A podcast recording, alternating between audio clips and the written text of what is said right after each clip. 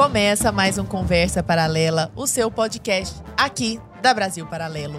Estou aqui com meu amado amigo enxadrista, com essa blusa xadrez, Xadrista. Arthur Morrison. Muito que boa bom noite, tê-lo aqui, Lara. querido. É sempre um prazer estar com você. Sempre uma alegria. Sempre uma alegria. E vamos falar hoje de um tema bombástico, de um tema importantíssimo e que precisa ser esclarecido, porque está recheado de falácias. E que as pessoas sempre perguntam e pedem, né? Exatamente, exatamente. Um tema muito demandado aqui na BP, né? Vamos falar sobre aborto em números, são os números do aborto, e as falácias abortistas. Vai ser leve o papo, vai ser muito leve. E as falácias abortistas. Já prepara o café. Já prepara o café. Entendeu? Senta aí confortavelmente que vai vir, vai vir assunto. Vai vir assunto, isso aí, seríssimo, né? E estamos aqui com duas personalidades ilustres que falam muito sobre isso há um tempo considerável, que arregimentam esses números, esclarecem para nós. Então é uma alegria muito grande estar aqui hoje com Ana Carolina Derosa, que é farmacêutica, mestre e doutora em farmacologia. Seja bem-vinda, boa noite, querida. Muito obrigada, uma alegria estar aqui com vocês hoje. Toda nossa. E o marido da Ana Carolina Derosa, são marido e mulher, Marlon Derosa, grande especialista no assunto, especialista em bioética. Bem-vindo, querido. Boa noite, é uma alegria estar aqui com vocês. Muito obrigado. Alegria, Alegria toda nossa. E lembrando que eles são papais do Joaquim, do Francisco. Na verdade, a ordem é Francisco, Joaquim e da Maria Filomena, que está na barriga da Aninha Isso nesse aí. momento. Coisa mais Ah. linda, 17 semanas. tá aí. bonitinho demais.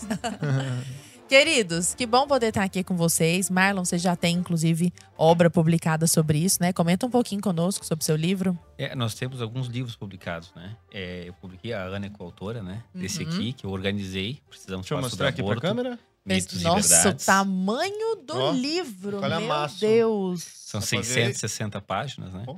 Olha São só. 13 autores, né? Eu fui organizador, escrevi cinco capítulos. Precisamos 20 no falar sobre aborto, mitos e verdades. Sensacional. Tem E todas as, as respostas, né? Assim, para quem quer, saber mais, né? É. Com certeza acha aí as respostas. é, esse foi o primeiro trabalho assim que a gente publicou. Uhum. Foi em 2018 a primeira edição, essa já é a terceira edição. E o objetivo foi bem esse, né? Responder todas as falácias, os argumentos sobre o aborto. Por isso a gente chamou, né? Pessoas, é, autores aí diversos. Né? Tem o Dr. Elio Angotti Neto, né? Uhum. Tem é, um curso aqui na Brasil Paralelo. Inclusive, ó, pessoal, já, já começou aqui o compete, eu tenho que aproveitar ele. Já levantou pra eu, pra eu sacar aqui. Eu- Então diga do curso Então, do pessoal, curso do Elion Gotti Neto na plataforma, tá? E tem curso também do Marcos Vinícius Lins, nosso querido, que Os tem dois um sobre curso aborto. sobre legalização da, da, da Maconha. maconha, os- dos mitos da legalização da maconha. E também tem um sobre aborto e o valor da vida. Tá tudo na plataforma. Pra quem assinar acesso total 4K, garante esses dois e mais 90 cursos aí da plataforma. Isso certo, aí. Lara? Vou levantar a bola, Tá. a gente cortou. Tem E aí? É, então esse aqui é, é o manual mais completo, né? E a gente publicou também, eu e a Ana, junto com um amigo médico, que é o Dr. Luan, publicamos o livro Abortos Ocultos. E eu tenho também esse livro com a doutora Lenise Garcia, né? Vou também bem aqui. conhecida, ela é professora da UNB, aposentada. Abortos forçados. Abortos ó. forçados. Como a legalização do aborto tira das mulheres seus direitos reprodutivos. Olha Essa é na canela, só, né, dos Na abortistas. canela, porque E nós- parece contra-intuitivo, né? Exatamente. E os dados estão ali mostrando, né? A incidência de abortos forçados imensa. E ainda nesse ano vai sair um, né? Que a gente vai fazer um monte de spoiler. Estamos anunciando aqui, em Ó, primeira mão. Que que é o Mostra Números aí, Lara. Abortados. Números abortados. Esse eu escrevi, esse é só meu, esse livro. Né, foi na verdade, uma uma adaptação do trabalho de Master em Bioética que eu fiz, que eu tratei só da questão dos números de aborto no Brasil e no mundo e em diver- diversos países. E aí explica né, bem a parte das manipulações de estatísticas. E Uhum. falando em manipulações de estatística, aliás, só a título de, que- de curiosidade para quem eventualmente queira adquirir os, os livros deles. Eu já li muita coisa do Marlon e ele escreve, os dois escrevem, né, já que vocês são coautores, de um jeito muito simples e palatável. Não é um negócio acadêmico, tecnicista, enjoado e afastado. É muito fluida a leitura. Então, fica o convite para que você, que não trabalha diretamente com isso, mas que quer saber sobre o assunto também, entenda. Até porque o assunto demanda que seja algo também palatável. né? Exato. Não dá pra ficar na academia. É um assunto que todo mundo tem que saber, tem que ir atrás dessas informações. né? Exato, exatamente. Marlon, seguinte. Fui pesquisar, fui sobre aborto, estudar sobre aborto, levantar as coisas, ler seus artigos, inclusive. E a primeira coisa que eu fiz foi ir ao YouTube e jogar assim, ó, aborto em números. E apareceu pra mim um vídeo rapidinho, muito didático, que eu imagino seja visto por vários alunos assim de ensino médio para fazer aquele trabalho, aquela redação, falando cinco mitos sobre o aborto. Teoricamente é uma página meio isentona, assim, sabe? Mas na hora que você assiste, você fala, não tem nada de isentão aqui. E a primeira coisa que teoricamente se combate ali, eles dizem o seguinte: proibir o aborto não impede que ele aconteça. E aí eles citam o tal do estudo Guttmacher, do, do, Guttmacher Instituto, né, um estudo de 2017. E eles dizem o seguinte, de acordo com esse instituto, que é mundial, onde é permitido fazer aborto, diz o vídeo do YouTube, 34 a cada 100 gestantes, mil gestantes, perdão, fazem. E onde é proibido fazer o aborto, 37 a cada mil gestantes fazem. E eu quero te perguntar: isso procede? É, gente, mas proibir, sei lá, o homicídio não impede que o homicídio aconteça também. Pois é. Como é que é essa história? É, exatamente. É, pra gente falar, dizer assim, essa frase é falsa, fica um pouco difícil por causa disso, né? Você proíbe o que você quiser e vai continuar acontecendo. Né? Então a frase ela já é né, uma, uma um falso argumento já uhum. de cara, né? Agora, os dados que eles apresentam indicam que acontece mais abortos ou nos lugares assim, onde é crime, né? Aí que está o grande problema. E até eu digo assim, ah, as pessoas estão é, manipulando, né, e mentindo, né? A maior parte, na verdade, né, nem, nem sabe de onde vêm esses números, né? Mas eu fiz o trabalho de buscar entender do, como é que eles foram, como é que chegaram nesses números. Como um pesquisador fonte, mesmo. Isso, é. Foi, e foi, não foi muito fácil, alguns anos aí para conseguir montar todo esse mapa, né? Porque o argumento é justamente esse, né? Onde legaliza, a taxa de aborto diminui. Exatamente. É, esse, esse argumento que você falou já é uma derivação desse outro, né? Ah, sim. Por, e, e é, ele, ele é bem, é, bem, comum, né? É, às vezes até em audiências públicas a gente ouve as pessoas falarem isso, né? Em várias manchetes da mídia. Né? Mas é, dizer que o número diminui quando legaliza, não tem estudo que sustente isso. O estudo manipulado diz que acontece menos. Que, que é, esse, que é esse esses dados aqui. É. O Estudo Guttmacher, né, até a título de informação, ele foi fundado como um departamento dentro da clínica de abortos, a International Planned Parenthood, é a maior clínica de aborto do mundo, era um departamento interno.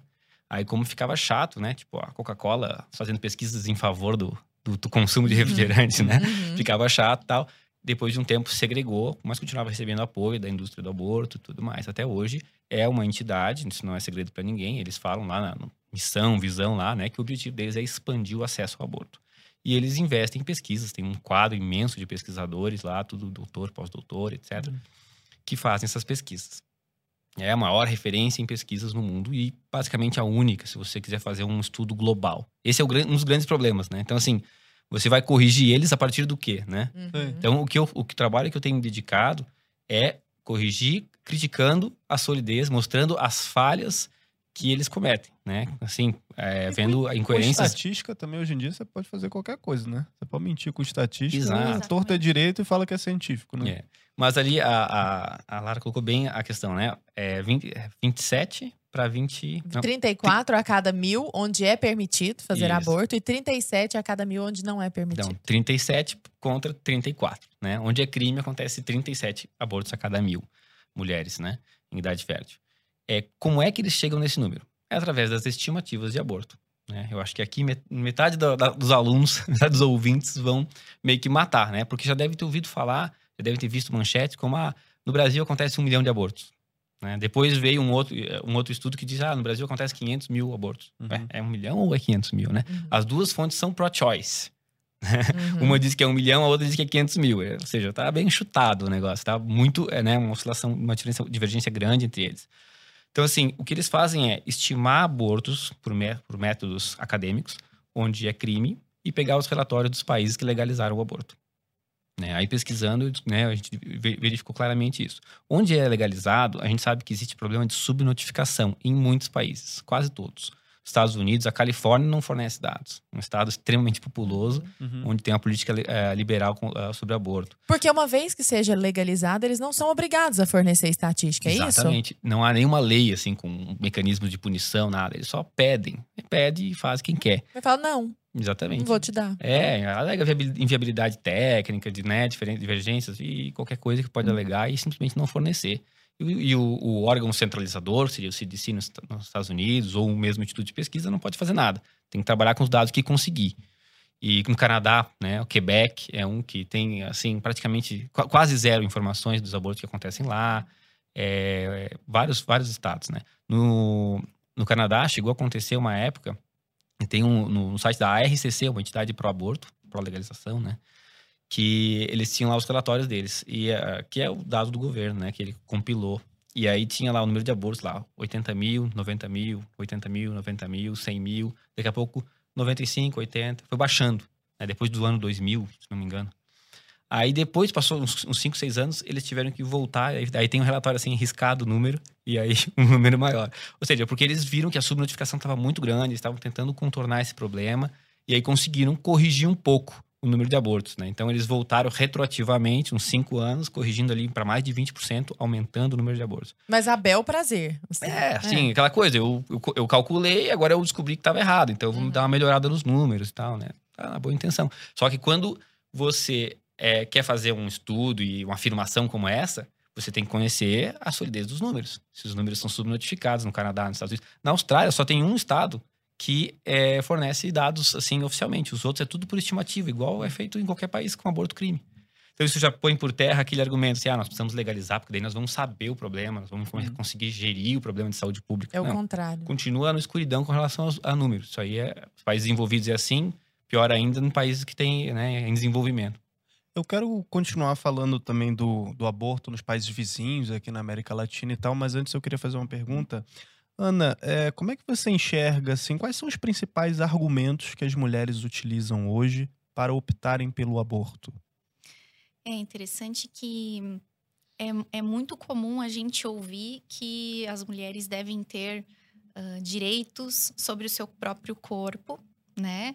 Ou ainda é, quando argumentam assim que é, não tem condições de ter uma gestação agora, Financeiras e tal? Seja financeira, seja até mesmo emocional, é, questão assim de ah, relacionamento, se às vezes não está num relacionamento sólido, seguro, né? É, então, e, e é interessante a gente ver assim que muitas pessoas acabam trazendo é, essas dúvidas assim, né? Ah, mas em alguns casos, será que a mulher não deveria realmente ter esse direito? Porque sempre traz essa ideia, né? Ah, de que talvez aquilo seja muito difícil, muito sofrido, uma situação, né? É, é muito Quem que difícil. vai querer botar um filho nesse mundo cheio de É. problema e de guerra, né? Sempre esse argumento também? É, ou então assim, ainda não está na hora, né? Eu tenho ainda outras coisas para fazer na minha vida antes de ter um filho. E aí, bom, vão, vão surgindo aí esses argumentos, né? Mas é, a gente o que a gente percebe é que tem assim uma, uma, uma falha, né? Na, na- no que embasam esse, no que embasam esses argumentos, né? E aí a gente poderia falar aqui de uma série de, de, de argumentos, né? De embasamentos, né? desde a compreensão mesmo ah, daquela gravidez que o que tem ali, na verdade, é uma pessoa envolvida, é uma outra pessoa envolvida, então não se trata mais, né, somente do próprio corpo da mulher, Uhum. né? Então, enfim, a dignidade, a- o direito à vida, né? E, e, enfim, e várias outras coisas, né, envolvidas, né, compreensão, assim, da- da- das pessoas, da juventude, inclusive, sobre relacionamentos, sobre, né, namoro, casamento, tudo isso. Então, a gente percebe que existem lacunas em uma série de coisas, assim, que envolvem a vida daquela, daquela pessoa, daquela mulher. Você sabe que uma vez eu. Não tem muito tempo isso. Eu conversando com um aluninho meu sobre aborto. E você vê que é um menino super bem intencionado, é um menino bem criado, uma gracinha, assim, educado, menino. Ele, eu vi que ele realmente acredita totalmente no que ele estava falando. Ele falando assim: não, professora, mas até o terceiro mês, 12 semanas, eu sou totalmente a favor do aborto. Porque ainda não existem, é, não tem sistema. O que, que é o argumento que eles Nervoso, usam? Né? Não, nervoso. não tem É cé- sistema- Cérebro. Não é É, não tem É. informação de nada do Uhum. sistema nervoso, você tá, não tá, tá. pensa, né? Ou não É, sente não- dor. não enfim. pensa, não sente dor, etc e tal. Aí eu argumentei com ele, falei, falei várias coisas. Falei, então, Então, uma pessoa que esteja em coma, que não está sentindo dor, por exemplo, não está com sua é consciência naquele então, momento, ou uma pessoa com. Alzheimer, por exemplo, que não tem consciência sobre si mesma, sei lá, alguma coisa assim. Então, essa pessoa você pode desligar também. Uma pessoa dormindo mesmo, que não tá pessoa consciente no dormindo. momento. Uma ali. pessoa dormindo. Então, assim, que, que tipo de argumento é esse, né? E aí fica esse questionamento, ô, ô, ô Marlon. A gente sempre ar- argumentam que a gente não sabe quando começa a vida. E aí, às vezes, até as pessoas falam, "Ah, se a gente não sabe, então por que vai arriscar? Mas a gente até falava agora há pouco que esse é um argumento muito fraco. E eu queria saber, a gente sabe quando começa a vida? Exatamente. É, é comum a gente até meio ah, defensores da vida falar, ah, se a gente não sabe, a gente não pode ah, assumir o risco. É verdade, né? Se você tem um, vai implodir um prédio, né? Analogia, né? Uhum. É, vai implodir um prédio, mas você não tem certeza que ele foi evacuado. Você implodiria, né? Você tá ali com o detonador. Você é óbvio que não faria isso, né? Porque existe o risco ainda que é hipotético de matar alguém. Então isso já seria suficiente. Mas é, eu, eu sou contra essa frase, né? Dizer assim, ah, a ciência não tem consenso sobre a vida humana. A ciência tem consenso. A embriologia diz claramente onde começa a vida humana. E se você analisa o debate bioético, debate dos abortistas, os abortistas de alto nível, eu gosto de falar, falar isso quando vem alguém defensor do aborto porque leu alguma coisa no Quebrando Tabu, eu digo, não, vai estudar os seus gurus primeiro, Uhum. porque senão eles vão ficar bravos contigo. Porque é falar que não existe consenso sobre a vida humana é uma coisa é, amadora para defender o aborto. Uhum. Vamos, vamos dar uma aula, então, como defender o aborto. Você tem que defender o aborto pela filosofia da coisa, pela ideologia. Né? E aí você vai entrar numa ladeira escorregadia completa, né? De eugenia, subjetivismo. né? Não, Eugenia. E, e- eugenia. E eles vão é, ar- argumentar aquela questão que não é pessoa. É isso que os abortistas, por exemplo, médicos abortistas, né, que eles sabem que é uma vida humana, afinal de contas, né, estudaram medicina, eles têm que matar. Se eles têm que matar alguém, é porque é uma vida, né? Uhum. Eles sabem, né? Então não há, eles não têm dúvida nenhuma. A- Se a- não precisasse interferir ali, né? Pra- e, e se deixasse o, correr o, o- o rumo natural das coisas, é, ali ia se desenvolver de qualquer forma, então você precisa matar pra Sim, poder ele- t- Exatamente. travar ali o. o- não, é, ele- interromper, por exemplo. Ali, ele né? tem que fazer o coração parar de bater. Uhum. Né? Ele, tem que, ele tem que matar uma pessoa. É, né? é o mesmo procedimento de matar. Vamos falar ele daqui a tem- pouco sobre es- esses procedimentos, procedimentos, assim, é. porque a galera de casa, eles, eles precisam saber disso, sabe? Uhum. Exatamente. Então, assim, é, não tem dúvida. Pega livro de biologia, qualquer estudante de medicina vai estudar, tá lá. Né? O início da vida humana começa na concepção. Ali você tem um DNA próprio, definido, né? Que é Irrepetível. irrepetível, né? Que é o, o- que é o meu DNA. Até né? hoje. Até hoje, ele estava lá na concepção. Né? Nada, nada é adicionado em termos genéticos é, depois. né? E se Não- nada não- não- interferir, ele vai se desenvolver, né? Exatamente. Não, não, não tem assim um momento de três, sem- de 12 semanas que a mãe dá uma carga genética extra para fazê-lo viver. Não. Até porque faço analogia, né? Você pega, por exemplo, barriga de aluguel. Né? Você pega aqui é, um casal A e B, coloca na barriga da- de uma mulher, ele, é, indivíduo C. De quem que é o filho biológico? É do que Do casal é, A e B, Do pô. casal A e B. Porque na, eles, o que, eles fazem? Eles fazem a concepção de um embrião in vitro e colocam no ventre dela. É, esse é o Uhum. processo. Se não fosse no início da vida na concepção, não, não daria certo isso, né? Então não tem a menor Não, dúvida. e esse argumento do, do- do- dos três semanas, do, três semanas, Três né? meses. Três meses, né? Pô, é, é muito engraçado, parece, sei lá, agora quando a pandemia automaticamente acabou por decreto, aí o vírus sumiu. Uhum. É. É, é tipo assim, ah, depois de três meses, três meses e um dia, pô, aqui. É, agora já tem. Uma vida virou aqui, uma hein? pessoa. Aí, do- dois meses e, pô, 29 dias, 30 dias não, não pode. A grande, É. Dica, querido. a grande verdade é que a vida humana começa quando a gestante quer, na cabeça dos abortistas. Essa é a verdade. Sim. Se uma mulher pró- pró- pró-legalização e um médico pró-legalização, né? Ela está grávida, ela chega lá. Se tiver algum problema, negligência do médico, e ela perdeu o bebê, ela vai culpá-lo. Ela vai dizer, perdi meu bebê. Agora, se ela mudar de ideia e disser assim, ó, eu não quero mais ter esse bebê. Pode ser em qualquer fase da gestação. Porque o aborto, ele é legalizado até 12 semanas, como primeira etapa. Depois ele vai aumentando, aumentando até é, seis meses, nove meses, às vezes, né? Então, é, a partir do momento que a mulher disser, eu não quero mais esse bebê, o médico vai lá e vai tirar. Ou Uhum. seja, então não é mais uma vida. Uhum. Vê como é subjetivo. É o, é o império do subjetivismo. Sim. A Império da gente percebe que essas, esse- esses argumentos todos eles caem por terra quando a gente presencia, por exemplo, o que aconteceu recentemente da menina de 11 anos que passou Uhum. por um aborto, né, de um feto de 29 semanas, né, um bebê que já estava Formado, formado, formado, que né? poderia nascer, enfim, né, continuar seu desenvolvimento com, né, com outra família. O fato é que nós, antes da concepção, nós temos um óvulo e um espermatozoide. Uhum. Depois ali da concepção, nós temos a junção destes, des- dessas duas células que deixam de ser. Bom, ali eu já não tenho mais o óvulo e o espermatozoide. Eu tenho um novo organismo vivo formado com um novo DNA, com a junção daquelas, do- daqueles dois, né, daquelas informações genéticas. Nós temos ali então um, um novo ser humano que começa ali então o seu desenvolvimento. É, é triste que infelizmente a gente vê, inclusive estudantes da área da saúde, da medicina, da psicologia, até mesmo profissionais já formados, né? é, usando esse argumento dos três meses, ah, mas ainda não é vida, ainda não se desenvolveu. E, e a gente vê, assim, como o Marlon estava falando, né? A, a embriologia ela é muito clara ao atestar ali, sem dúvida alguma, de que o desenvolvimento humano inicia nesse momento Uhum. em que o óvulo e o espermatozoide se unem, dando origem a esse novo organismo vivo. E a partir dali, ele vai ter uma série de, de, de etapas de desenvolvimento, né? Então, por exemplo, o meu filho está com dois anos, está aprendendo a falar. Uhum. Ele ainda não sabe falar. Uhum. Ah, bom, mas então, posso usar esse argumento para dizer que não é vida humana? Ele nem se comunica? que ele não está se comunicando ainda, né? Um bebê que ah, não aprendeu a andar ainda.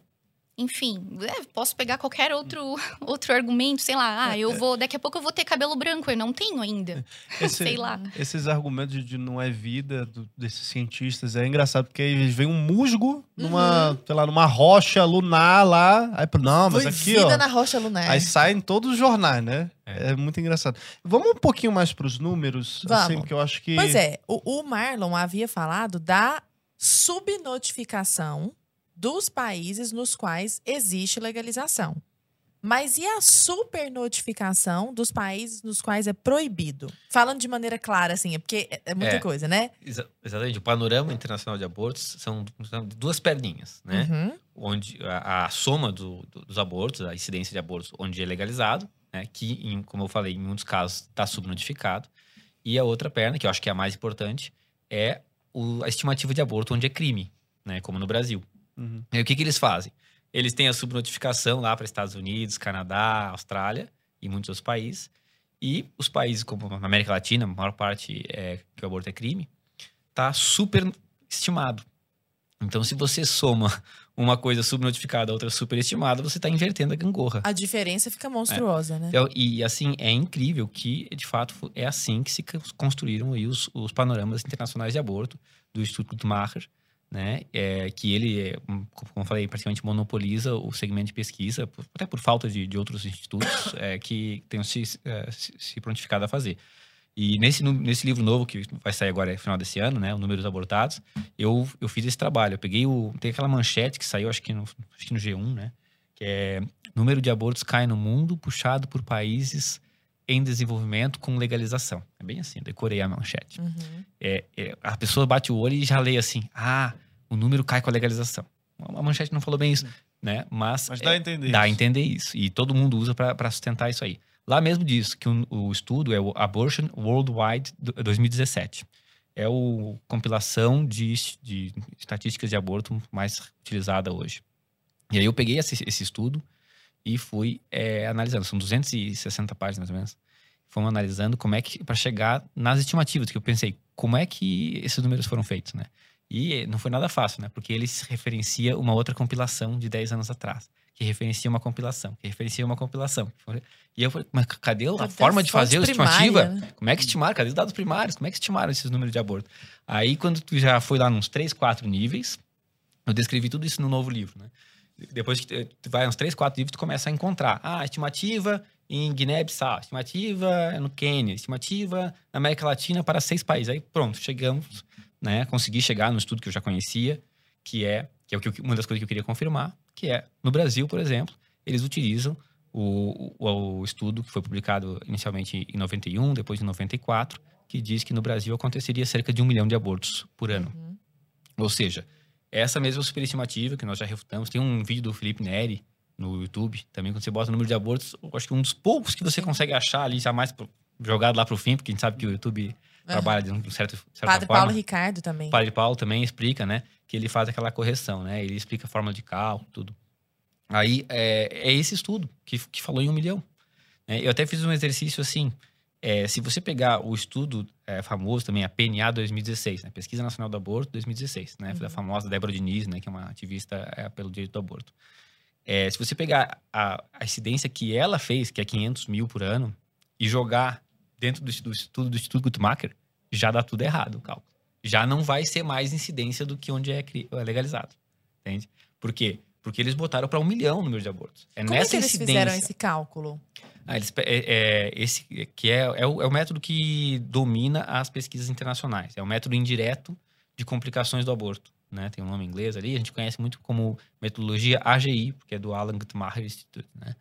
E eles pegam as- todas as complicações do aborto, né? que é a estatística do SUS, aqui centralizado pelo DataSUS. De qualquer tipo de aborto. De- é, é, que seria as curetagens, né? Ah, tá. Todas as curetagens. Ah, os espontâneos não. tá tudo misturado.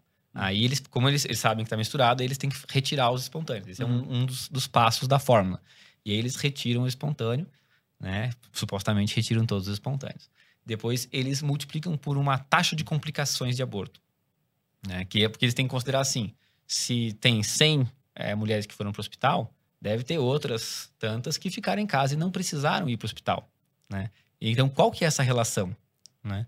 No, no estudo brasileiro, esse que é feito pro, usado para toda a América Latina, a maior parte das vezes eles consideram que a taxa é 1 para 5, ou seja, uma mulher vai para o hospital, enquanto que cinco realmente abortaram. Fonte, vozes da minha cabeça. Não, tem as pesquisas bem, bem legais que eles fizeram para chegar nesse número. Ah, Por isso o nome do livro, Números Abortados. ah. É, eles, eles tiveram que fazer um percurso, umas pesquisas, é, investiram muito dinheiro em pesquisa para conseguir descobrir esses parâmetros, para chegar a conseguir implementar essa fórmula. Ele tem mais um outro parâmetro que é a, a taxa de subnotificação, que eles botam que é 12% no Brasil. No meio dessa manipulação toda, 12% nem faz diferença. Se você quiser botar, pode botar até 20%. Se, eu quiser.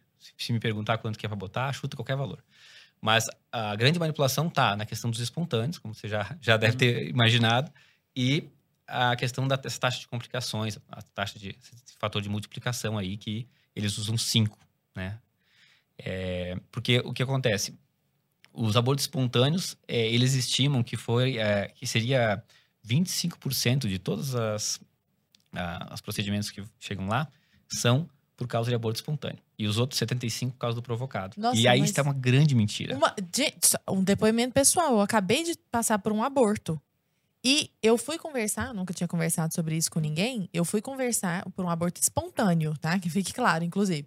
E eu fui conversar e todas as pessoas, todas as mulheres que eu conhecia já tinham abortado. Numa roda assim de 12, sei lá, umas 10 já tinham passado por algum aborto espontâneo em algum momento da gravidez. É muito mais comum do que a gente imagina. É, e sabe que é, o que é mais triste é que eles instrumentalizam a- o sofrimento das pessoas que passam por aborto espontâneo, porque eles, né, de certa forma, porque eles estão pegando os dados, eles estão é, sempre dizendo que acontece né, é, muito é, aborto provocado e pouco aborto espontâneo. né? eles têm que subnotificar, aí, ou subcalcular seria né, o, aborto espontâneo. E o aborto espontâneo realmente é, tem estudos que mostram isso aqui tudo. Eu, eu, eu busquei e mostrei dados aqui no livro. Né, cerca de 15% das gestações acabam em aborto espontâneo. Em algumas regiões, alguns países, alguns recortes, você chega a ter estudos que passam de 15% das gestações terminando em aborto espontâneo. Isso é, uma- é um número muito significativo. Uhum. né? Você pega no Brasil, tem cerca de 3 milhões de nascimento, dado aí antes da pandemia, né? que é uma baixada na pandemia, né? Então é, é muita coisa. Né? E, e aí a, a outra a manipulação que eles fazem é a, a taxa de complicações. Né? Eles fizeram um estudo para chegar na taxa de complicações. Um dos estudos que eles fizeram, eles foram na Colômbia, alguns países da América Latina, e começaram a perguntar nos hospitais, nas maternidades, para os profissionais de saúde, é, perguntar para pegar dados né, de especialistas. A opinião de especialista é um dos níveis mais baixos, mas é um nível de evidência científica. Né? E aí chegaram lá e perguntaram para um médico, psicologista, para uma enfermeira, né, quantos abortos, é, quantos tratamentos pós-aborto você atendeu no último mês? Quantos tratamentos pós-aborto você atende num mês típico? É, quanto você acha que é, é, que é a taxa de complicações? Perguntaram para o médico. E os médicos saíram dando os percentuais, assim, chutando os percentuais. Eu digo, isso não é uma opinião médica. Uhum. Isso é uma opinião estatística. Sim. Né? Sim. E aí, no final, ele disse que não, é a opinião do especialista. Aí tá, eles fizeram essa, essa estimativa aí e chegaram nos números, foram tabulando e tal. Aí depois eles fizeram uma, Isso para chegar na taxa de complicações, né? Depois para chegar na, na taxa de, de desculpa, na, na, na, percentual de aborto espontâneo, né? Aí eles têm uma outra pesquisa que eles fizeram, que eles é, foram entrevistando mulheres que passaram pelo tratamento pós-aborto, passaram por curetagem, né? Eles pegavam lá pelas fichas, iam chegar no contrato com as mulheres e faziam uma entrevista. E aí é, eles partem da premissa, que até né, tem que se considerar, que a mulher pode não querer dizer que provocou um aborto, né? Uhum. Então eles fizeram um método, né? É o método Flazog, recomendado pela OMS. Esse método é eles fazem assim, ó, aborto, eles, eles, marcam a pessoa depois da entrevista, sem a pessoa saber, marca, essa aqui foi aborto provocado, com certeza. Ou o outro é possivelmente aborto provocado. e aí, por, com base no quê?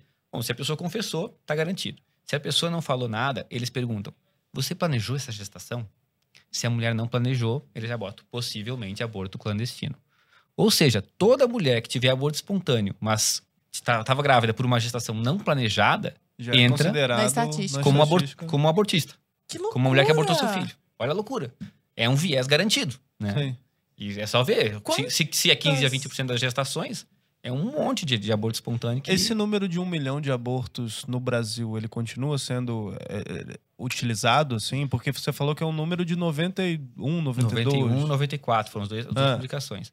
Ele é, continua a... até hoje, 20 anos depois, sendo. 20 não, 30 anos depois, né? É, eles, na verdade, sim, eles pegam a. Eles criaram um estudo ali naquele momento. Naquele momento, eles, de certa forma, validaram a fórmula matemática, né? Que é, é o número de hospitalizações vezes 5, vezes 0,75, vezes 1,12, que é os, com base nesses indicadores. E aí, o que, que eles fazem? Todo ano, né? Qualquer pessoa pode fazer isso, pega essa fórmula e calcula em cima dos dados das uh, hospitalizações do DataSUS. Então eles vão dizer que não, o número é atualizado. Eu peguei as hospitalizações do ano passado, do ano retrasado, entendeu? Uhum. Mas a fórmula foi construída a lá na é... década de 80 e 90, uhum. né? É uma das coisas também que eu pego no pé da, das pesquisas é que é, para chegar nesses é, indicadores, além dessas pesquisas subjetivas que eles fizeram, que não tem isso, qualquer lugar sério você não vai considerar isso com validade epidemiológica, né? Uhum. Opiniões e tal. E, e tem uns estudos que eles pegaram como parâmetro de aborto espontâneo também para argumentar que o estudo foi publicado em 1980 com dados da Califórnia, né, no final da década de, de 70. e aí eles usam isso para todos os países que eles aplicam a metodologia. Ah. Na África, na América Latina, na Ásia. E, e, ainda é mais engraçado que o estudo é assim, ó, eles queriam ver qual era a incidência de aborto espontâneo. Né? Mas o estudo, coitado dos pesquisadores lá que já devem ter morrido, né, da década de 70, eles estavam pesquisando mulheres que usavam pílula só, para saber se o uso de pílula afetava a incidência de aborto, né, de uma agitação concebida da, dentro do uso. Ou seja, é só para usuário de pílula. Aí eles, só na Califórnia, na década de 70, né, que naquela época as mulheres também tinham gestações é, mais cedo, que isso uhum. afeta diretamente a, a, o risco de aborto espontâneo. Então, assim, inúmeras variáveis para dizer que não tem como usar esse estudo mais. Só que tá lá, estão usando até Usando. hoje. Foi isso que fez, foi isso que foi usado para construir a fórmula e o pessoal fica batendo nessa fórmula. Então quer dizer, tudo que é conveniente para subnotificar os números dos países nos quais está legalizado e para inflar os números dos países nos quais não há aborto legalizado, eles usaram e aí a gente cria uma discrepância gigantesca, né? E fica parecendo, né? cria uma narrativa, conta uma história, né? Então Exatamente. torturaram os números até que eles confessassem o que eles quisessem ali. É, né? olha só, o, o, estudo aqui, ó, é assim, ó, a, a, aquele que eu falei do Flazog, né? Que é o método recomendado pela MS. Uhum. Eles têm a categoria certamente induzido, baseada na evidência física ou declaração da paciente. Provavelmente induzido, com base naquele. Isso aqui é tradução, tá, gente? Não é minhas palavras. Com base naqueles que não estavam na categoria anterior mas que estavam sofrendo de sepse ou usaram um anticoncepcional no momento da concepção ou disseram que a gravidez era indesejada. Se você se enquadrar em qualquer um desses, já era. Já era. Aí você pega, por exemplo, eu até botei aqui, ó, nos Estados Unidos, com o aborto liberado há décadas, você tem, o próprio Guttmacher diz que você tem um número gigantesco de nascimentos frutos de gestação indesejada. Uhum. então, assim, toda essa gente se passasse pela pesquisa. Gente, é que mais tem, isso aí. Teria tem tanto aqui em qualquer lugar do mundo. Tem um monte de gestação indesejada. E aí, todas que tiver aborto espontâneo, eles vão botar na pesquisa. Como é, aborto. É, provavelmente induzido, induzido, clandestinamente. Então, com isso aí, eles. E ainda tem o outro que é possivelmente induzido. Que é a, o, a, o pesquisador tem que aplicar o seguinte critério.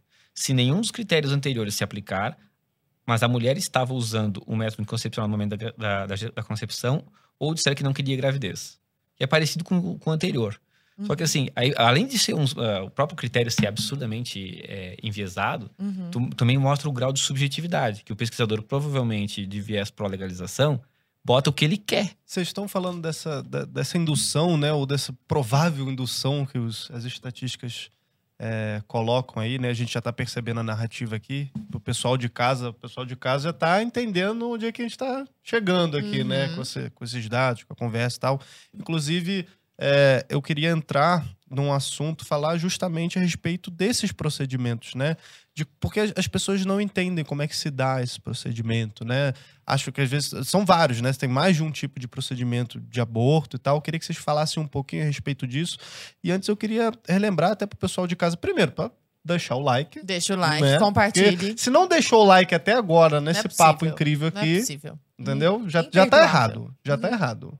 Tá errado. Passo dois, compartilhar com a galera. Exatamente. Papo Entendeu? importantíssimo. Passo três, já seguir a gente. Porque se não segue a gente, já nem é fã do programa. Livre, espontânea Entendeu? pressão. E vai ter que seguir eles depois também, que a gente vai deixar o arroba do, do, do casal aqui, porque vocês vão seguir todo mundo aqui. Exato. E eu queria falar também a respeito, porque assim, a gente tem na plataforma, né, Lara, um documentário, esse quando a gente gravou, um conversa paralela também a respeito desse excelente. documentário. Doutora Elizabeth, o Guto, Jacques Elizabeth, Sandes Sandy. e o, o Guto O Brignoli. Guto é sobre o Human Life, né? Que é um documentário que a gente já estreou na plataforma. Tá lá para quem quiser assistir, para quem é membro, né? Só assinar, já pode assis- assistir esse documentário, que é belíssimo, que mostra vários relatos ali, né?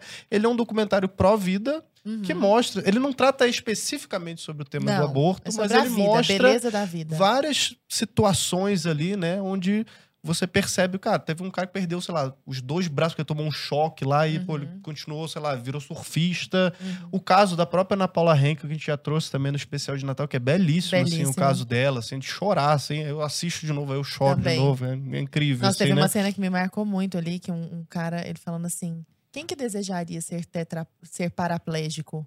Aí você pensa, ninguém, né? Ele Sim. fala assim, eu, porque eu sou tetraplégico. Queria ser paraplégico.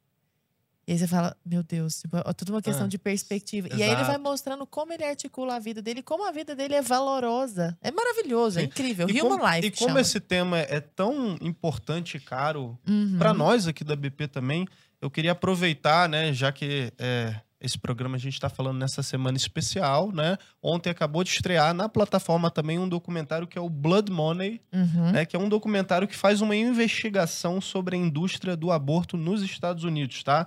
Então, o documentário ele mostra como o aborto legalizado é sinônimo de assassinato de bebês, além de apresentar os traumas irreparáveis que as mulheres sofrem sofrem pro resto da vida, né? Então, mostra o procedimento, essa parte depois do aborto, né? Uhum. Que também ninguém fala, né? Porque as Exato. clínicas falam antes, mas todos os traumas psicológicos que ficam para Mas nós essas vamos mulheres. falar nesse podcast. E além disso, também, em novembro, já é spoiler também, a gente vai estrear aqui na plataforma. Então assina Brasil Paralelo, já tô falando aqui, Uhum. ó. Vai estrear Unplanned, 40 Dias, O Milagre da Vida, que é um filme baseado em fatos reais. Conta a história da ex-diretora da Planned Parenthood, Abby Johnson, que tomou que se tornou ativista pró-vida depois de testemunhar um aborto. Né? Então, Ah, não, antes de falar dos procedimentos, deixa que eles contem essa essa, história história. Essa história é muito boa. vamos falar então um pouquinho dessa história. Conta pra aí. nós, conta um pouquinho Da pra nós. Abby Aninha, você quer Johnson. contar? Você É, conta, Marlon? É, essa, essa, esse é um caso famoso, né? Que a Abby Johnson, né? Ela se tornou uma, uma, um grande ativista pró-vida ajuda muito o movimento pró-vida americano e internacional. Mas ela estava do outro lado, né? Como diretora da clínica de abortos, né? Achava que não tinha problema, aquela coisa, né? Tava com toda a narrativa e trabalhava lá no, na administração da coisa, né? E uma vez faltou uma, uma pessoa ali no staff do, do médico que fazia o aborto e tiveram que chamar ela, né? Ó, o aborto tá, tá para iniciar, não, não, não tem ninguém, vem aqui, só vai precisar segurar aqui a, equipamento de ultrassom. Ela é e tal. médica, Ela não, ela era burocrata ali, né? burocrata. Ela é diretora. né? Diretora, né? Então ela né, cuidava do operacional, do administrativo, né? Mas aí ela entrou numa sala de aborto, né? E é, ela viu pelo ultrassom. Aí do- acontecendo o aborto, né? Uma história parecida com o do, do Dr. Bernard Nathanson, né? Uhum. ele era, ele era médico aborteiro. O dia que viu no ultrassom, ele viu, né? Porque ele viu, vê o bebê tentando assim, reagir, tentando sobreviver, né? O tal do grito silencioso, né? O bebê Uhum. gritando. Então ela viu isso também. E aí, quando ela viu isso, ela entrou em choque, entrou em, em crise, né? E aí isso foi assim o estopim para ela sair fora do, dessa, dessa vida e, né, foi lá pro outro lado da rua onde tinha os ativistas pró vida, né? Uhum. É, então hoje ela tá do outro lado. Isso é muito E como que são esses procedimentos? O mai- os, mais, os mais conhecidos clássicos, procedimentos assim, de né? aborto. É engraçado que as pessoas geralmente não, não sabem e quando se deparam com essa realidade de como é feito o aborto, muitas pessoas até mudam de ideia, né? Pessoas que É. às vezes são favoráveis Quando ao, vem um vídeo, assim, né? ou quando vem um vídeo e tal. É, então, assim, eu- a maioria dos abortos que são feitos ali no, no início da gestação, primeiro trimestre, geralmente é feito aquela, aquele método de aspiração ou sucção. É, bom, até 12 semanas ali, com 12 semanas o bebê já está formado, né? Mas mesmo assim, é feito com uma sonda, né? Coloca-se uma sonda no interior ali do útero e ele basicamente vai sugando partes do bebê até que todo o bebê Vai seja esquartejando retirado. o Vai bebê. Basicamente é, é um esquartejo. um aspirador de pó assassino, né? Aham. Que, como o bebê é pequeno, ele vai aspirar, vai, vai sugar o bebê. né? E como ele, claro, ele é fraco ainda, os- os- esse a aspiração ela é fo- potente, então ela vai dilacerar. Já tem os bracinhos, né? O, o início daqui do bracinho, da perninha, vai ser tudo sugado, porque é muito pequeno. Uhum. Esse seria o aborto menos, é, te- te- assim, um terror menor, né? As pessoas minimizam muito, assim, não, é aborto... A gente fala, ah, aborto químico, né? Toma, Uhum. toma medicamento e tal. Ou então faz a sucção. Ah, é o aborto mais... Né? Mas eu- Soft. mais brando. mais soft, né? Porque depois o bebê fica maior. E aí é, é- é coisa de filme de terror, né? É, aí à medida que o bebê vai crescendo, aí vão precisando utilizar outros métodos, né? Até porque, imagina, o bebê ele já tem reações, ele já responde àqueles estímulos externos, ele já tem indícios de ter já um desenvolvimento nociceptivo, né? A capacidade de sentir é, algum tipo de dor, alguma coisa assim, né? Então, a partir de 12 semanas, eles já começam a utilizar outros métodos. Por exemplo, a injeção salina. Né, que faz lá uma injeção dentro do, do saco amniótico ali, que é basicamente um envenenamento, né? Vai até é, Chama de envenenamento salino, né? é, é envenenamento salino que vai, aquilo ali é tóxico, né? E vai, vai matando, vai, vai queimando ali o, o, o- bebê, né? Foi o que usaram no, no caso da menina, do, menina de Santa Catarina, né? Prova- provavelmente Eu foi o que usaram, né? Não se tem a esse. informação oficial, mas é, os médicos, pela, pela idade gestacional, né? 29 semanas, Uhum. é, o mais comum é usar esse. Na menina do Espírito Santo também, foi um caso que aconteceu dois, três anos atrás. É. Uhum. Também era 24 semanas, acho, né? Não tem o que desmembra também os... Isso, é. Aí tem o desmembramento e, e dilaceração, né? A tradução seria. né? É, aí tem assim, tem também aquela injeção que eles fazem direto no coração do bebê, que também é feito quando o bebê já é maior, né? Porque daí eles precisam fazer o, né, o bebê parar de viver, ter- né? Matar o bebê. É, então, para o coração, para daí depois ou induzir o parto ou retirando o bebê, né? Uma cesárea, Por né? partes, né? Enfim. É, a, a- o, o- mais comum, é, o tardio é, é o DNA, né? DNA que chama, né? Dila- Dilatação e extração, acho que é a tradução que o pessoal usa. Que é, esse é o esquartejamento, assim, mais evidente, né? Corta Porque o braço, eles, corta é, a perna. eles pegam uma, tipo, um alicate não, comprido, assim, né? Sei. E ah, dilata o colo da mulher e vão arrancar a perna, arrancar o braço. Esse que mostra no grito silencioso, né? É, tem, tem, tem alguns vídeos, né? O grito silencioso ele mostra o por sucção também, acho. Tem É. um, um videozinho de por É. sucção, um aborto pequenininho, até pra mostrar que mesmo com 12 semanas a coisa já é Já extremamente reage. violenta, o bebê já tá todo Sim. formado, já tem, ele é pequenininho assim, mas é totalmente humanoide já pronto, Sim. né? E mas a, a- esse é, a dilatação, extração, ele tu vê assim a coisa de, de filme de terror assim, absurdo, porque você tem que mutilar o bebê, né? No final tem que conseguir estraçalhar o crânio. Não, e é bizarro, porque o médico, ele precisa... Tirando as partes e depois ele precisa ir montando, montar né? o quebra-cabeça. Pra garantir que ele tá conseguiu nada. tirar tudo. É. Caramba, E- eu não, E, eu e não esse consigo nem imaginar. E assim, ó, e chamam isso de direitos humanos. direitos É. humanos. Fazer, a mulher fazer, pedir pro médico arrancar, fazer tudo isso aí, é direitos humanos da chamam mulher. isso de direitos humanos. O médico, ao fazer isso, está cumprindo uma agenda de direitos humanos, está Uhum. garantindo o direito humano da mulher. E o médico que se nega, muitas vezes, é Responde perseguido, processo. responde a algum processo, Ele é contrário coisa a direitos humanos. Sabe porque que ele se nega a, a fazer isso com o Quando, as- quando argumentam fatores sociais. No sentido assim, ah, não, mas você tá falando isso porque você tem dinheiro, mas se você fosse pobre. Eu penso, bom, então, então, então pobreza é licença pra matar? Uhum. Ah, então joga uma bomba na favela. Mas é, Ah. e é engraçado É que essa a os pobres, assim, né, ah, se for pensar, né, as pessoas assim com, com mais, é, né, menos condições, enfim, financeiras, elas elas não, não, não elas costumam receber os filhos, Uhum. né? É. Elas não costumam advogar tanto pelo direito do aborto. Pois é, quem Como a é o gente vê, né? perfil da mulher que aborta no Brasil? Isso é muito bom. Quem é a mulher que aborta? Por- é claro, é- eu não quero traçar um perfil que Hum. vá servir para todas, né? Eu sei que existe uma heterogeneidade aí, mas de maneira geral. É, eu, eu sou um pouco é, crítico dessa, dessa coisa. é, O pessoal fala muito do perfil.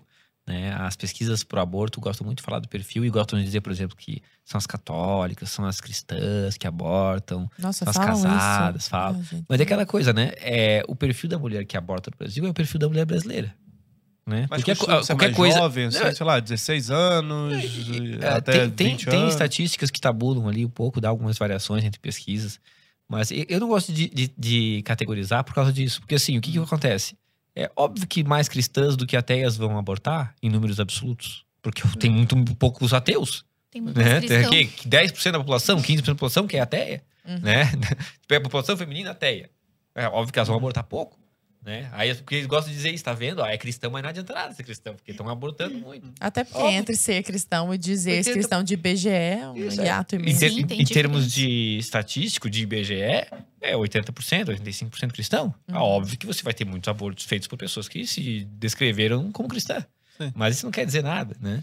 É, o, que, eu- o que eu sei é que, assim, é, já até o pessoal que trabalha com, às vezes, no corpo a corpo com as mulheres que querem abortar, né? É, já me falaram algumas vezes que aquela mulher que tem lá condições financeiras, uma família rica, é a mais difícil de desistir do aborto. Isso é interessante, né? Ou seja, seria a que menos precisa, não é aquela que tá com, ah, morrendo de fome, como eles gostam de dizer, ah, ela não vai ter dinheiro para alimentar os outros. Essa só é instrumentalizada lá no discurso, né? Isso, é. Quem A- aborta não é ela. A mulher pobre, se tu dá um, ah, se ela tá pensando em abortar, se tu dá algum auxílio para ela, porque ela tá às vezes num desespero, ela já sabe, não, é, então eu vou ter mais um filho porque filho é benção. Agora, as que estão riquinha, que estão com a ideologia toda na cabeça, essa já é mais difícil. Porque às vezes é, ah, porque eu quero terminar minha faculdade de Direito. Uhum. Quero ser uma ministra do.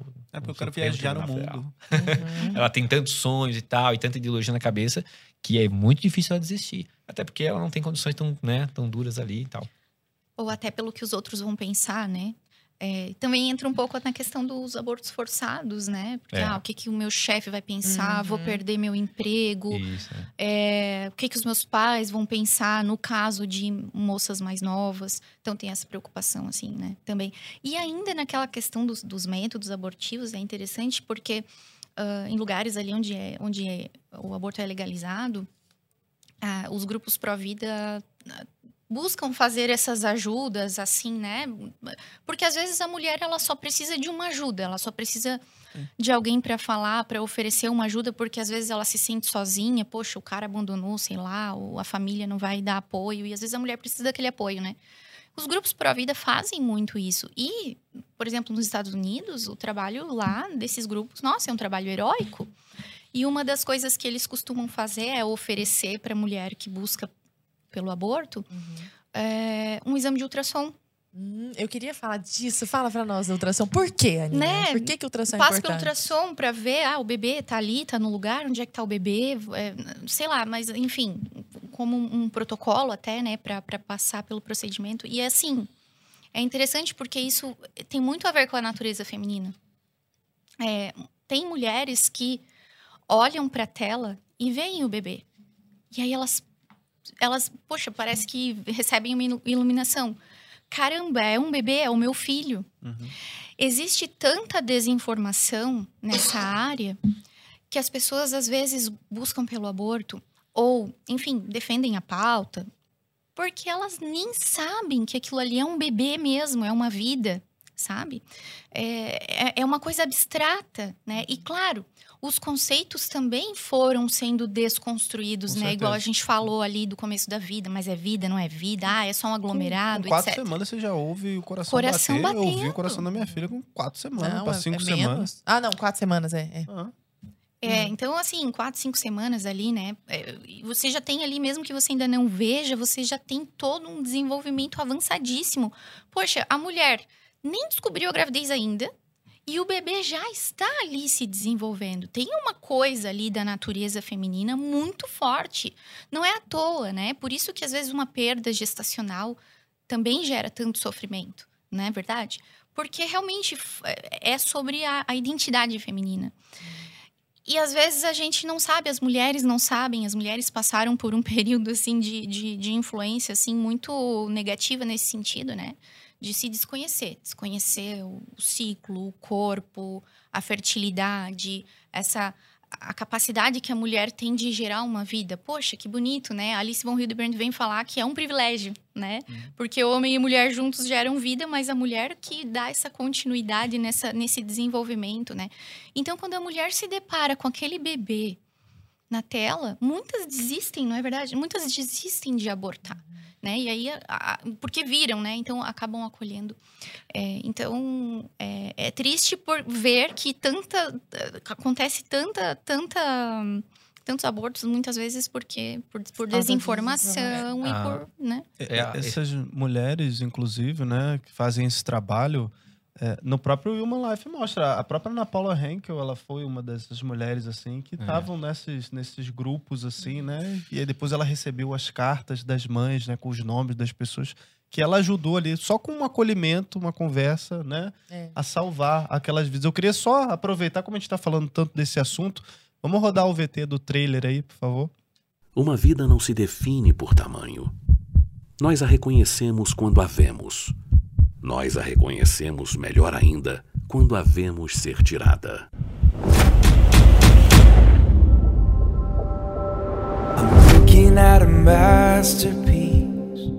This is Abby. She's our newest volunteer escort. Abby, this is Cheryl Alessandro, clinic director. I'm listening to a symphony. This is my chance to make a real difference. As the director, you'll actually be in charge of the abortions at your clinic. Oh, I don't believe. You even hear yourself talk right now about these procedures? These are little babies. Nobody ever said abortion was pretty. What if I'm still making a mistake? It was like I was twisting and fighting for its life.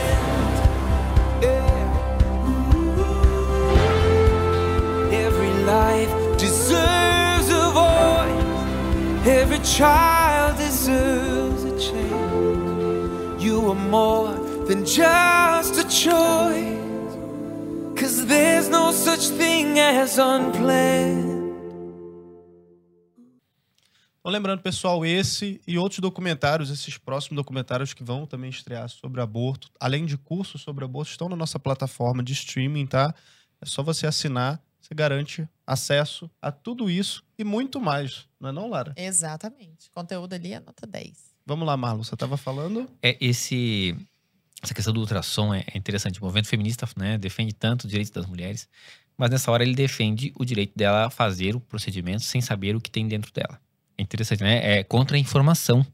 Porque eles dizem que apresentar o ultrassom deu uma hora, deu uma é, né, alvoroço quando o Ministério da Saúde, agora na, na, na gestão do Bolsonaro, colocou é, que é a recomendação, né? Não era nem recomendação, era só para perguntar, quando for fazer o aborto legal no Brasil, é, para perguntar se a mulher quer ver o ultrassom. Só fazer essa pergunta, as feministas ficaram indignadas. Não, isso não pode estar no, no, no hall de possibilidades. Quem sabe o que ela quer ou não sou eu, né? Exatamente. É, a mulher não pode saber o que tem dentro dela. Ela tem que tirar aquilo sem ver. Isso é, é uma coisa surreal, né? Se a mulher vai desistir, deixa ela desistir, né? Já que uhum. nós estamos num, num ambiente de aborto liberado, dê opção para ela. Mas o que eles não querem dar opção. Essa eu é a verdade. Eu decido para você. É, eu decido para você. É, é esse que é a pegada do livro Abortos Forçados, né? É o, a, o, meu corpo é, é, é meu corpo minhas regras. Meu corpo regras dos outros. Uhum. Né? Porque o que acontece é isso. Né? É o movimento feminista tentando fazer, os abortistas tentando fazer a mulher é, abortar é, achando que é um aglomerado de células, e não é achando que não tem vida, e tem. Como eu vi uma vez uma, uma, uma grande figura do, do movimento pró-legalização, dizendo que com oito semanas o bebê é praticamente invisível ao ultrassom. Ora, eu já vi bastante bebê com oito semanas de gestação, né? Você falou da sua, sua filha, nós vimos agora a Maria, a Maria Filomena. Não tem nada de invisível, nem com seis, seis semanas. Então, assim, simplesmente mentindo para a pessoa talvez pensar diante do desespero, diante de um, às vezes um, um, companheiro que eh, saiu de casa, uma situação dramática que a mulher precisaria de ajuda, aí você vem com mentira, diz ó, o teu bebê é transparente ultrassom, isso não é nem bebê, isso aí, ó, não chama de bebê, é aglomerado de células, você tira que nem tira uma, uma cutícula. E um dos é principais é argumentos que eu vejo, Marlon e Ana, é a respeito também dos casos de estupro, né? Porque eles sempre usam esse argumento. Você pega as feministas, qualquer feminista defendendo o aborto vai falar, ai, mas em casos de estupro? Aí quando você vai analisar, eu queria até que vocês falassem a respeito disso, assim, porque eu olhei já um tempo atrás, assim, nem sei se está defasado o número, assim, mas é tipo, sei lá, menos de 1%, assim, dos casos. E aí usam isso como se fosse para poder defender todos os 99%. Aí quando você vai ver as reais justificativas mesmo, ah, mas por que que as mulheres estão abortando, é por causa de estupro mesmo, aí vai ver que, tipo, é por um, são uns casos banais, assim, sei lá, 90 e tantos por cento é porque, é, tipo, é porque eu quero, é porque eu quis. É só porque, sei lá, eu saí, fui na balada, conheci um cara, e o cara, sei lá, e a gente transou, aí irresponsavelmente, aí beleza, é, tô com um filho, aí o cara saiu, e é isso, aí eu quero. Agora é. eu vou tirar o ABB porque eu não, eu não tenho mais. Eu não, já não tive a responsabilidade ali de assumir o risco, né? E aí eu quero viver minha vida e tal, então não quero mais. É assim que funciona? É mais uma vez, eles usam, né, a mídia e todos os, os, os que trabalham pela pauta, né, usam do sofrimento das pessoas para levantar o assunto e fazer, porque o que, que, eles querem? Eles querem pegar esses casos extremos, né, e, e, e jogar na mídia para causar ali toda uma sensibilização, uma comoção e fazer as pessoas pensarem: nossa, mas realmente, olha só, como é que a gente vai aceitar que aquela pessoa que passou por aquele sofrimento ainda leve adiante? Então tá ali, ó, tá usando mais uma vez usando do sofrimento das pessoas para fortalecer a pauta deles, né? Quando na verdade é, é, a gente pensa assim, poxa, mas será que o aborto realmente vai solucionar o problema dessa, dessa pessoa que passou por uma situação terrível que a gente não pode nem imaginar? Será que vai realmente solucionar? Ou será que vai trazer mais problemas ainda para essas pessoas, né? Então, é, a gente já leu relatos de mulheres que infelizmente passaram por isso e que não abortaram e hoje têm filhos, né, crianças ou até já adultos e falando, olha, a melhor coisa que aconteceu na minha vida foi eu ter o meu filho, né? Às vezes é aquela pessoa que vai estar tá lá dando suporte uhum.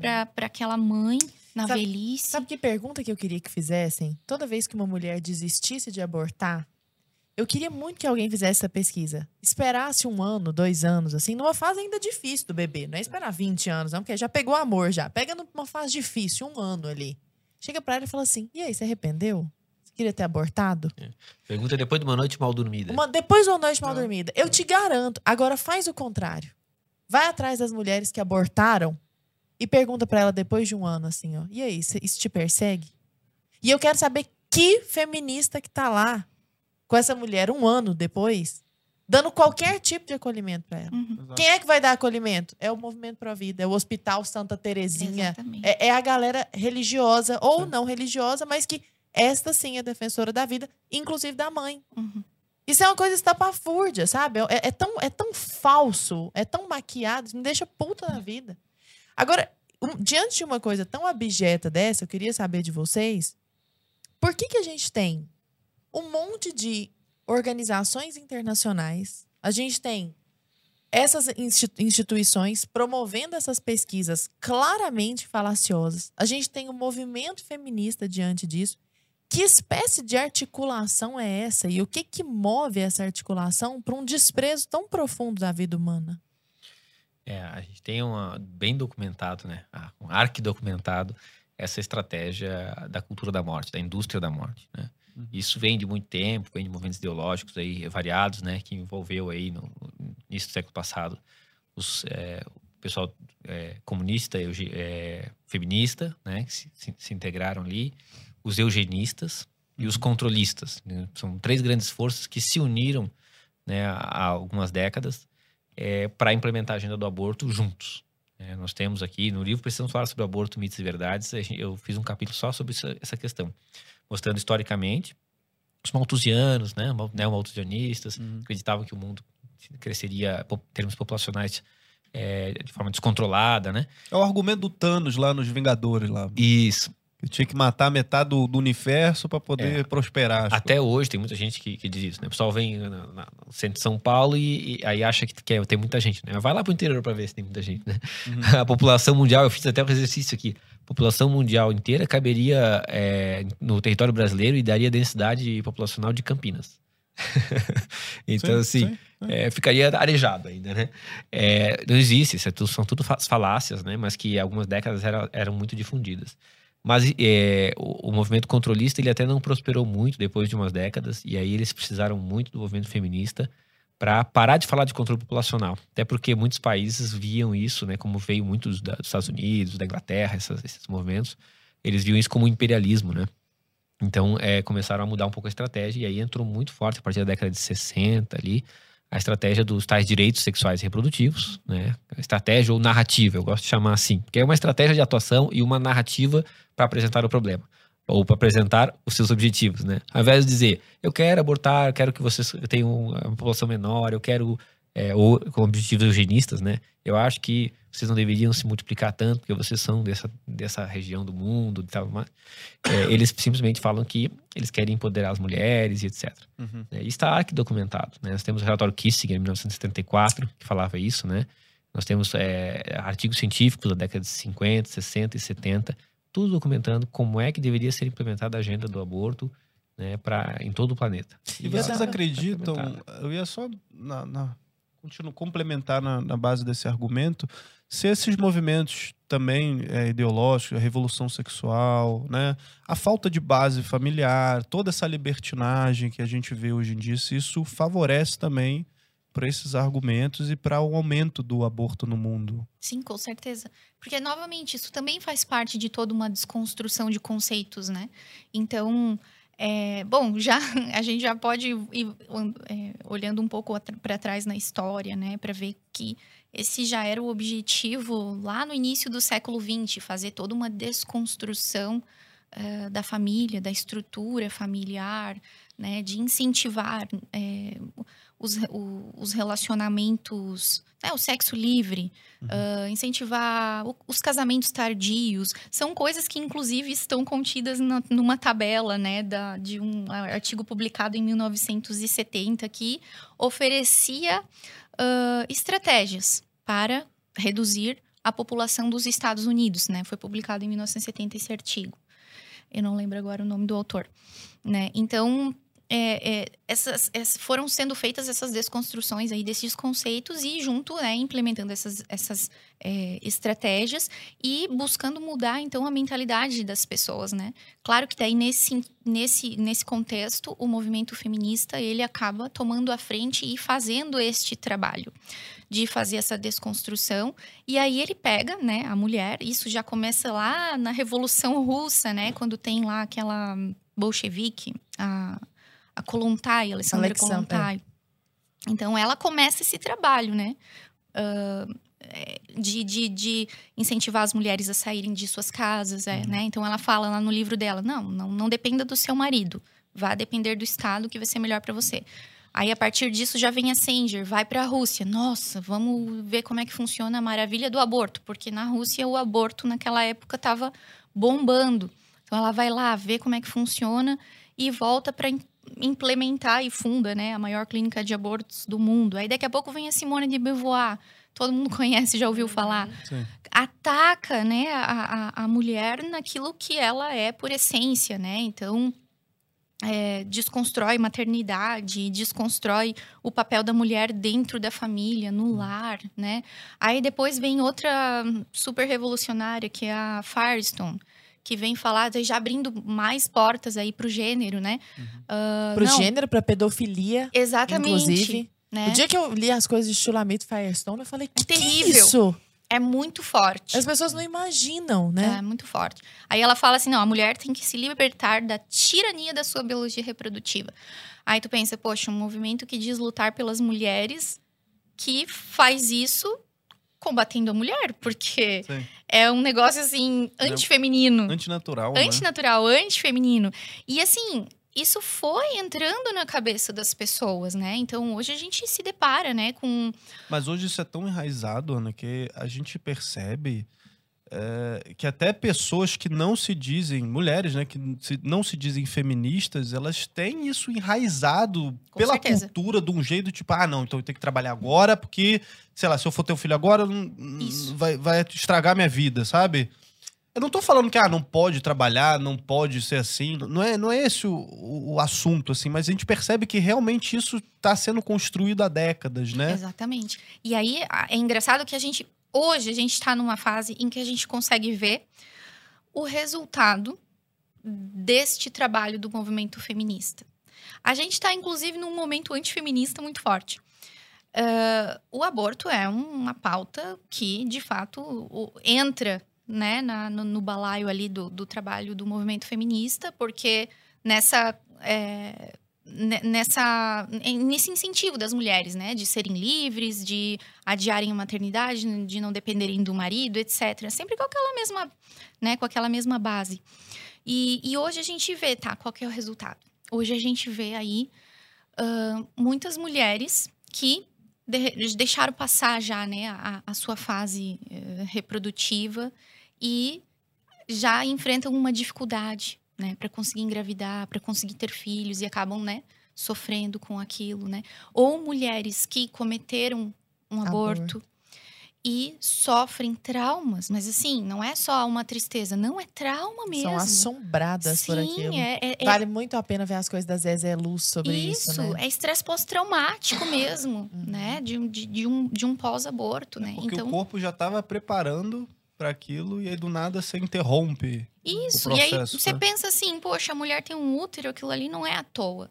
Aí, de repente, poxa, todo, todo mês, todo ciclo, né? O corpo da mulher se prepara para receber um bebê. E as feministas podem espernear o quanto elas quiserem e dar quantas pílulas elas quiserem.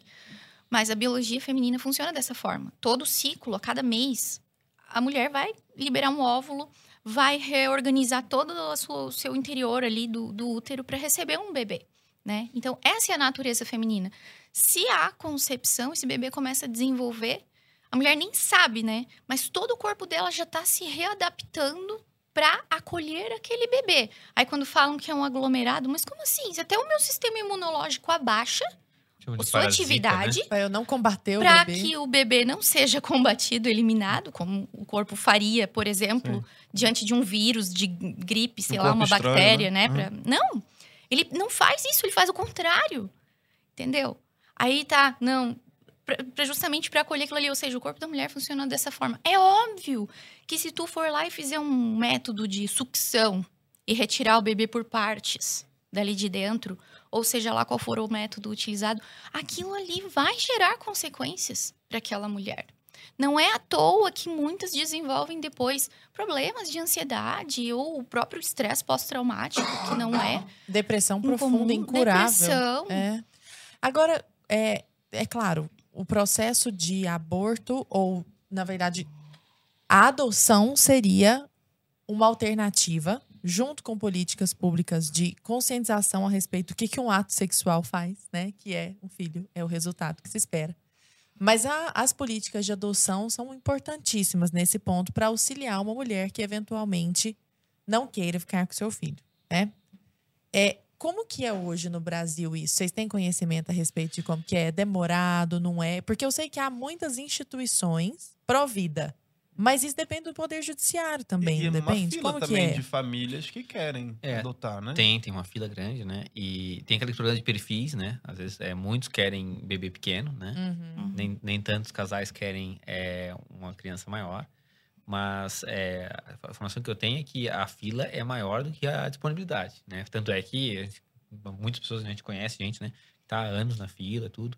Né? Além de ter um procedimento, claro, né? De, que, que é um pouco moroso, deve, não deveria ser tão moroso, em- talvez em algumas etapas. Mas tem essa questão, né? Então, assim... É, Até para resolver o problema é burocrático nesse É. país. é, Exato. então, a- a- a- as pessoas que têm uma gestação e querem é, fazer o que chama a entrega legal, Uhum. né? Elas eh, não devem recear, isso também é uma desinformação, um, um medo que às vezes surge. Não, há, não é crime algum, né? É, é totalmente amparado na lei e, e você vai deixar um casal feliz, né? Porque tem uma fila esperando mesmo. Então, é o Sim. processo de entrega legal, né? Se é o caso, alguém tá, tá ouvindo, tá numa situação assim, se informe sobre a entrega legal, né? Tem, até queria deixar, tem um, um aluno meu do curso é, de Defesa da Vida que tem o perfil Católicos Adoção Ah, no que Instagram. legal. Que ele é especialista em adoção. Só. E, e é legal, ele fala uma aparecer na tela aí, assim. pessoal. E, então vale a pena no Instagram, acho que tem Twitter também, Católicos Adoção. Que aí é, esse tema é, é bem específico e realmente falta pessoas para explorar ele e aprofundar, né? E esse é um dos poucos eh, perfis especialistas que tem para tratar esse tema. Muito e realmente bacana. deveria ter políticas públicas aí pensadas nesse aspecto sobre a E o mais louco é que a morosidade do nosso sistema acaba virando um argumento pro aborto. Sim, Tipo assim, ah, então você vai deixar o menino lá no, no sistema de adoção, ele vai crescer num orfanato. Só que mesmo assim, as pessoas não pensam, ah, então, em vez de o menino crescer num orfanato, é melhor matá-lo? E quem vai decidir isso? Você? Exato. Entendeu? Tipo assim, a pessoa não percebe qual é a alternativa. Ah, é legal que ele cresça no orfanato? É melhor que ele cresça numa família. Embora eu tenha certeza de que haja instituições maravilhosas. Claro, a gente sabe que é melhor que ele cresça numa família. Mas a alternativa é qual? Você decidir que você vai matar? Vai lá e pergunta pra ele se ele preferia ter morrido. Sabe? Assim, as- é uma falta de. é, é muito É ilógico demais. Como que tá a situação do aborto nos nossos vizinhos aqui, na América Latina? É, acho que avançou muito a- o o lobby pro aborto, né? O Chile, eu até citei no livro também, a primeira edição, desde a primeira edição até hoje, que o Chile ele tinha o aborto liberado até 1989 e aí é, proibiram. Depois que proibiu, caiu 70% a taxa de mortalidade materna. Tá? Já um dado que acaba com as narrativas. Especialmente as feministas, É, né? acabou com as narrativas dele. Que, ah, porque precisa por causa da mortalidade materna. É mentira. O Chile provou isso. Caiu 70% de, de 1989 até 2006, se não me engano. Foi uma queda abrupta ali de, né, assim, gradual, todos os anos melhorando. Porque o que, o que reduz a morta- mortalidade materna é, são políticas é, de né, pré-natal, atenção ao parto, né? Porque mortalidade materna por aborto é, é- não é como eles dizem que é, né? E mas agora o Chile voltou né, a ter uma, uma legislação um pouco mais liberal, né? Já permite casos específicos. A Argentina Argentina aqui caiu, né? Mais uma. a- eles tentaram há uns três anos atrás, né? não conseguiram. Não conseguiram, foram milhões de argentinos para a rua.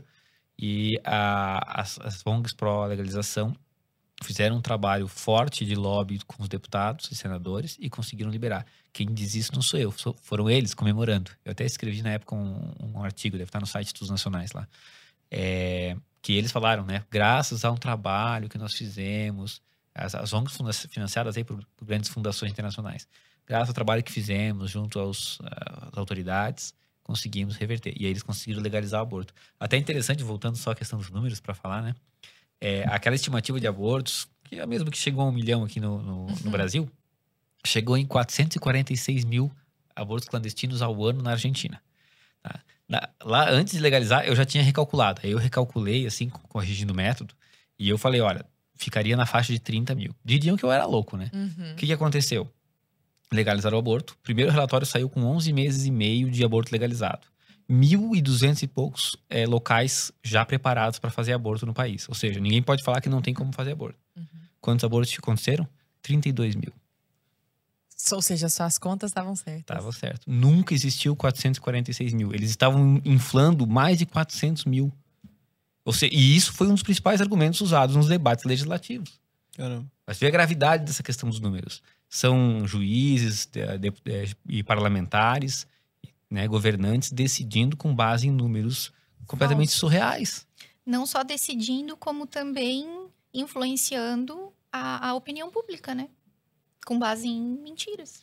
Se aconteceu 32 mil com aborto legalizado, aconteciam provavelmente um pouco menos ah, no ano anterior com, com o aborto crime, né? Porque, ó, ou seria o contrário? Será que seria, tipo assim, legalizou, agora, nossa, não vamos mais fazer aborto, né? Porque agora ah, ficou muito pop, né? Ninguém vai pensar assim, né? Exato. no mínimo, aumentou um pouco. Né? Isso acontece. E, e- e esse fracasso, da, essa prova de fracasso da, das estimativas de aborto já aconteceu na Argentina agora, mas já, já aconteceu no México também. Os métodos, o, as estimativas do Instituto Guttmacher estimavam na cidade do México 130 a 190 mil abortos clandestinos ano. Quando legalizou, aconteceu cerca de 15 mil no primeiro ano. Precisou 10 anos Meu somados, os 10 anos, para chegar a 130 mil. Eles estavam isso é um superestimando em 10 vezes. absurdo. É muito grave. Gente, mas quem que, quem que responde por um negócio desse? É um absurdo. É um desprezo muito grande pela vida do ser humano. Aí tu estava falando ainda mais cedo comigo sobre o número total, né? De, de abortos. é, que chegava lá na casa do, do bilhão. Tava falando que tu tava. que tem até aqui. É, ah, sim. É, aí eu fiz um levantamento é, aqui é, de países né, que legalizaram o aborto. Eu fiz um método muito simplista, que ele tem um viés contra, contra nós, pró-vidas. Até para nenhum é, defensor da, da- do aborto aí reclamar. É, eu peguei o primeiro ano do aborto legalizado e a estatística mais recente. Usei um critério padrão. A estatística mais recente, o primeiro ano. Peguei 20 países. É, em todos eles aumentou de 500, de, de de 50% a 7, 8 mil por cento, dependendo do país. Varia bastante. Em todos aumentou. A população desses países somados dá 3,6 bilhões de pessoas. né? E é, isso dá, né? Nós temos 7 bilhões mais ou menos no, no mundo, né? Então você vê que é bem expressivo esse levantamento. E a, segundo o Instituto Guttmacher, o aborto é legalizado para cerca de 70% da população mundial, 60% a 70%. Então, como eu, eu fiz esse levantamento que abrange 3,6 é, bilhões, né, mais da metade da população mundial, nós temos um, resultado definitivo. Né? Se alguém encontrar assim, ah, sei lá, tem estatística de Portugal, o pessoal gosta de usar muito. Ah, porque quando tu pega o primeiro ano e o último ano, teve um pico, Uhum. né? Foi lá, acho que começou em 8 mil, 9 mil, teve um pico, foi a 11 mil e agora baixou de novo. Né? Aí o cara pode ah, não, então, tá vendo? Ó, legalizar o aborto. Resolveu. Resolveu, diminuiu o número de abortos. Ó, Você tá pegando um país. Eu peguei 20, que contemplam 3,6 bilhões de pessoas do mundo. Tá? Então, esse, esse é, um, é um levantamento definitivo.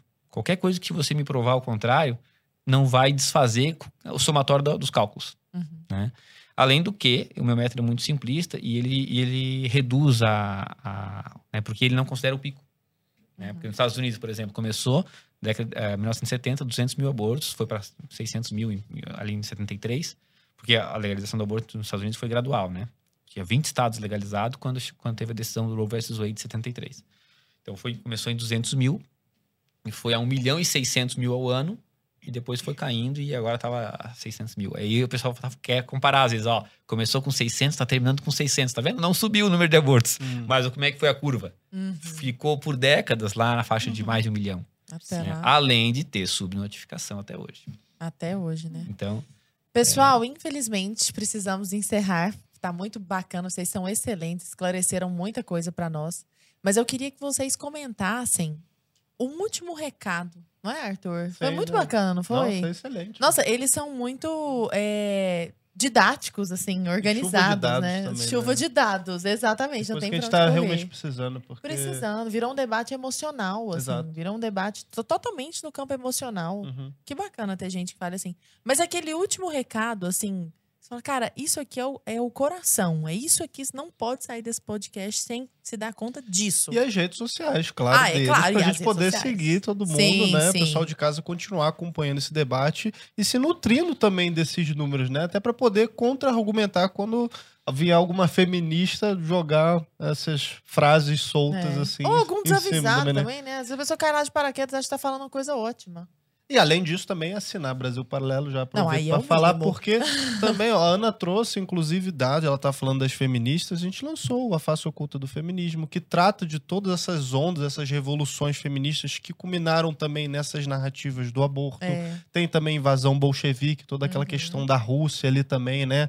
Da, da a invasão comunista, né? No, no, no maior país do mundo ali, né? Sim. Então, isso tudo está sendo tratado dentro da plataforma, além dos cursos né, que a gente tem a respeito do aborto, do tema, né?